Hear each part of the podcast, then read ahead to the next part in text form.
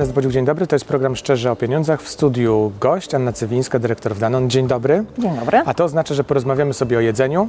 Widziałem wasz raport i powiem szczerze, jestem, e, nie wiem czy zszokowany to jest dobre słowo, bo na pewno mocno zdziwiony też, bo nie sądziłem, że to, co jemy, tak mocno wpływa na to, jak my funkcjonujemy.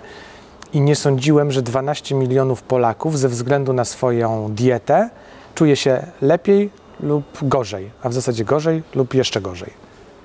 No, To myślę, jest że zaskakujące. tak, myślę, że w tym zdziwieniu nie będzie Pan odosobniony, bo większość Polaków, myśląc w ogóle mm, o diecie i o tym, czym się odżywia, w ogóle tego nie koreluje z kondycją planety. Coraz częściej zwracamy uwagę na powiązanie pomiędzy tym, jak się odżywiamy i wpływem tego, jak się odżywiamy na zdrowie, ale nadal niewielu z nas widzi powiązanie z kondycją planety. No, powiem pani szczerze, że robiąc zakupy, chyba mało kto, ja na pewno nie, tak sobie teraz myślę, biorąc coś z półki, nie zastanawiam się, jaki to ma wpływ na to, w jakiej kondycji po spożyciu tego będzie nasza planeta. Czyli mówiąc e, bardziej obrazowo, w jaki sposób zostało to wyprodukowane. Tak, e, posłużę się przykładem warzyw i owoców, e, bo akurat. Awokado? Nawet nie tyle awokado, co wiemy już Aha. z różnych zaleceń żywieniowych, że połowę naszej diety powinny stanowić warzywa i owoce i coraz więcej z nas jest tego świadomych i coraz więcej z nas, i to jest dobra wiadomość, coraz więcej warzyw i owoców w swojej diecie zawiera, natomiast tylko co piąty z nas zwraca uwagę na to, skąd te warzywa i owoce pochodzą. E, czyli jeżeli mówiąc krótko, są to warzywa i owoce pochodzące z importu, to pewnie dobrze byłoby, gdybyśmy wiedzieli, że po pierwsze ślad węglowy tego produkcji takich warzyw i owoców i tego, w jaki sposób one się znajdują u nas na talerzach jest znacznie większy niż gdybyśmy takie warzywa i owoce kupili z takiego z rynku krajowego, ale też chociażby sposób konserwacji tych warzyw i owoców na potrzeby transportu jest znacznie większy, czy w ogóle jest, E, więc myślę, że mamy sporo alternatyw, o których nie wiemy, bo też nie zwracamy na to uwagi. To, to ja się uprę przy tym awokado trochę, bo tak się zastanawiam, no okej, jest ciekawym y, produktem spożywczym, można rozsmarować, zjeść w kawałkach Tak. i tak dalej, i tak dalej. E, no ale przecież my w Polsce mamy mnóstwo różnego rodzaju warzyw i owoców, które są pyszne i bardziej charakterystyczne, a kupujemy awokado. Dlaczego? Bo to jakaś, nie wiem, nowość może nie, ale coś innego, e, nie wiem, nie doceniamy naszych, bierzemy inne zagraniczne. Tak, gdyby popatrzeć chociażby na zawartość witaminy K w awokado, bo kupujemy nie tylko dla walorów Mhm. estetycznych, ale również zdrowotnych i zawartości składników bioaktywnych witamin, to jeszcze więcej witaminy K mamy w brokułach chociażby. Więc myślę, że z powodzeniem wszystkie warzywa i owoce, które pochodzą z importu, możemy zastępować naszymi krajowymi. I to jest No taki jeden z tych brokuł z migdałami i fetą. i to jest między innymi właśnie jeden z wniosków tego raportu, czyli w jaki sposób komponować dietę m, z użyciem e, owoców i warzyw naszych rodzimych, właśnie po to, żeby po pierwsze korzystnie wpływać na zdrowie, ale chronić też środowisko naturalne. I jeszcze do tego awokado.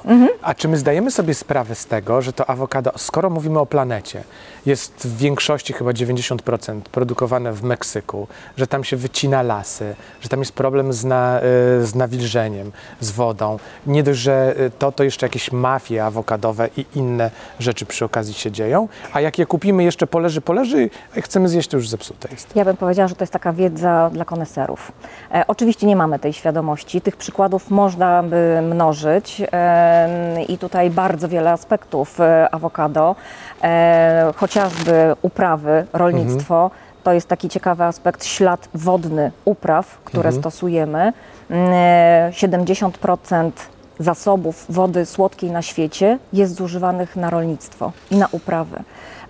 A to dlatego, że mniej więcej 40% z tych upraw to są takie miejsca, które musimy całkowicie nawadniać. Więc myślę, że to jest jeden chociażby z tych aspektów, który pokazuje, że nasze podejście do upraw, do produkcji musi się zmienić. Bo y, jeszcze jest jedna strona medalu, chociaż medal w zasadzie ma tylko dwie, ale jeszcze jest jeden aspekt, bo przecież za tym, jak my odżywiamy się, co wybieramy na ten talerz, no to jest to, czy potem musimy się leczyć, czy jesteśmy otyli, ile pieniędzy wydajemy na e, leczenie chorób wieńcowych na przykład i ile kosztuje nas przywrócenie tych miejsc uprawy później do stanu e, jakiegoś naturalnego, bo to są ogromne pieniądze. Tak, wspomniał Pan e, na samym początku naszej rozmowy, 12 milionów Polaków cierpi na choroby dietozależne. Nawet nie wiem, ile na leczenie musimy wydać. Gdyby tak pójść dalej, to można powiedzieć, że 10 milionów Polaków cierpi na nadciśnienie. E, Dwóch na trzech dorosłych mężczyzn ma nadwagę lub otyłość. Ja nie mam. Pan nie ma akurat. y, Staram się, ba- walczę bardzo panu, jak mogę. Bardzo panu gratuluję. Natomiast y, w całej polskiej populacji pierwszą y, z przyczyn zgonów wśród Polaków Mhm. są właśnie choroby układu krążenia, drugą nowotwory. I gdyby e, spojrzeć, co za to odpowiada, to na czwartym miejscu, czyli jedną z głównych przyczyn występowania tak wysokiej śmiertelności wśród Polaków, jest właśnie nieprawidłowa dieta.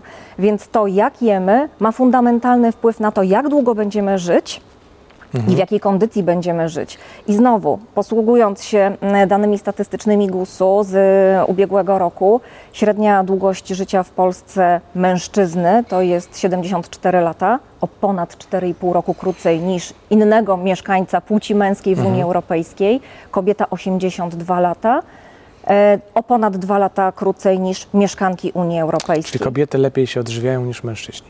No, nie, nie sposób się z Panem nie zgodzić. A co zrobić, proszę mi powiedzieć, żeby ta nasza świadomość przy tej półce sklepowej była wyższa, żebyśmy choć odrobinę przystanęli i się zastanowili, czy lepiej kupić ten produkt, czy lepiej kupić inny, czy lepiej warzywo krajowe, znaczy może jednak jakieś sprowadzane, Może- jeszcze w dodatku niedojrzałe. Może zacznijmy od tego, w jaki sposób i co powinno się znaleźć na naszych talerzach.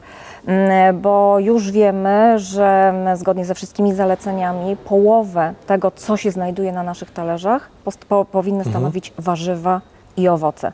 I oczywiście idąc o krok dalej, dobrze, żeby te warzywa i owoce pochodziły z upraw krajowych, a nie e, importowanych, właśnie ze względów, o których rozmawialiśmy. Z drugiej strony oczywiście, jeżeli już mówimy o owocach i warzywach, no to już w ogóle idealnym scenariuszem jest, żeby korzystać z tego, co mamy w sezonie, czyli warzywa i owoce, które występują w sezonie, bo one mają największą wartość odżywczą Truskawki będą za chwilę. Truskawki, maliny, czereśnie, no mnóstwo mamy, mnóstwo mamy tutaj e, opcji.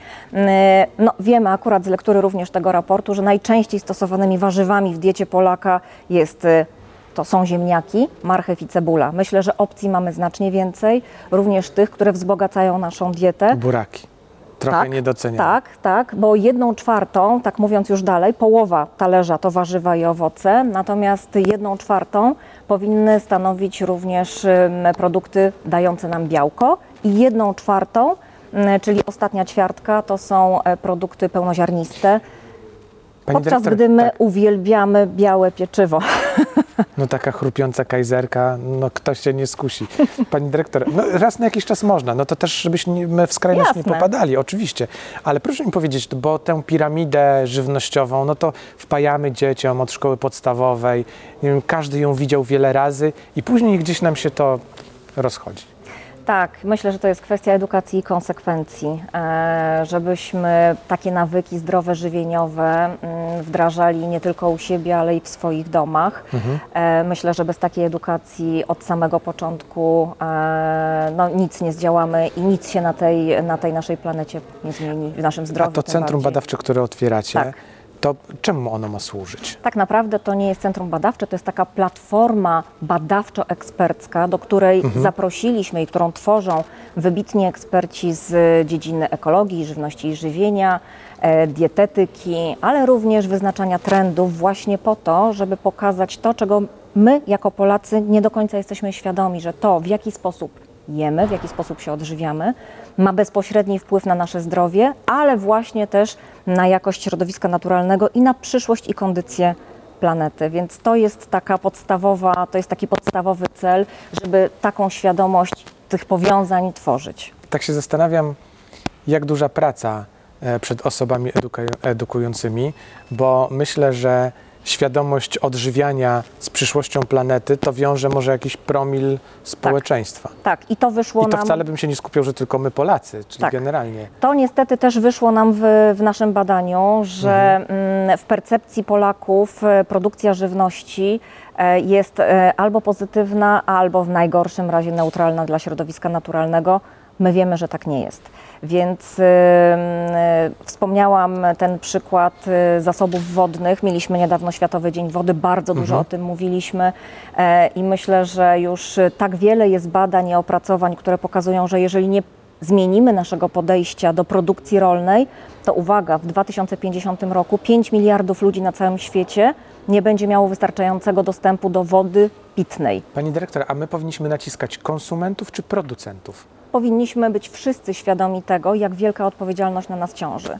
Akurat ja reprezentuję grupę spółek Danon, w której to powiązanie od lat y, jest y, bardzo mocno zakorzenione w sposobie naszego działania i w naszych praktykach i myślę, że to jest nasza wspólna odpowiedzialność, żeby edukować, ale żeby też działać, nie tylko A edukować. to jest ciekawy wątek, bo e, proszę mi powiedzieć tak szczerze, przyznać się, dlaczego przedsiębiorstwa zaczynają inwestować w tego typu rzeczy? Dlatego, że raporty CSR-owe są coraz częściej brane pod uwagę przez potencjalnych inwestorów. Skąd się bierze ta chęć przedsiębiorców do tego, żeby jednak ta społeczna odpowiedzialność nie tylko tak rozumiana jak jeszcze wiele lat temu, y, ale już szerzej w dbałości o środowisko. Skąd ona się zaczyna pojawiać u przedsiębiorców? Bo jeżeli przedsiębiorstwo nie jest e, tego typu, to inwestor nie przyjdzie, nie zainwestuje, nie kupi akcji, nie wiem, będzie miał złe postrzeganie tego Ja- przedsiębiorstwa? Pan tutaj nawiązuje do ESG, czyli e, Tak. do tego, żebyśmy w sposób odpowiedzialny mm, podchodzili do naszego Mhm. zarządzania przedsiębiorstwami, do naszej aktywności wobec społeczeństw i naszej odpowiedzialności wobec środowiska. E, Ja myślę, że to jest właśnie ta świadomość, która determinuje właśnie te bardzo konkretne ruchy, że jakkolwiek patetycznie to zabrzmi, my wszyscy zaczynamy być coraz bardziej świadomi tego, że planetę mamy jedną, ona ma wyczerpywalne zasoby e, i naszą odpowiedzialnością jest to, żeby zapewnić jej dobrostan dla przyszłych pokoleń. Więc jeżeli nie zrobimy tego my, nie zrobi tego nikt inny, więc myślę, że to jest chyba taka wspólna nasza odpowiedzialność. Zmienia się to postrzeganie konsumentów? Co kupować, a czego nie kupować? Tak, zmienia się bardzo, w, chociaż jeżeli weźmiemy pod uwagę taką świadomość odnośnie środowiska czy aspektów środowiskowych, to wśród Polaków nadal dominuje i na pierwszym miejscu pojawia się niemarnowanie żywności. To dobrze, że się pojawia, bo marnujemy, marnujemy, bo marnujemy. marnujemy tej żywności, powiedziałabym, na potęgę, 5 milionów ton rocznie. E, A za te 5 milionów, 60% z tych 5 milionów to są konsumenci.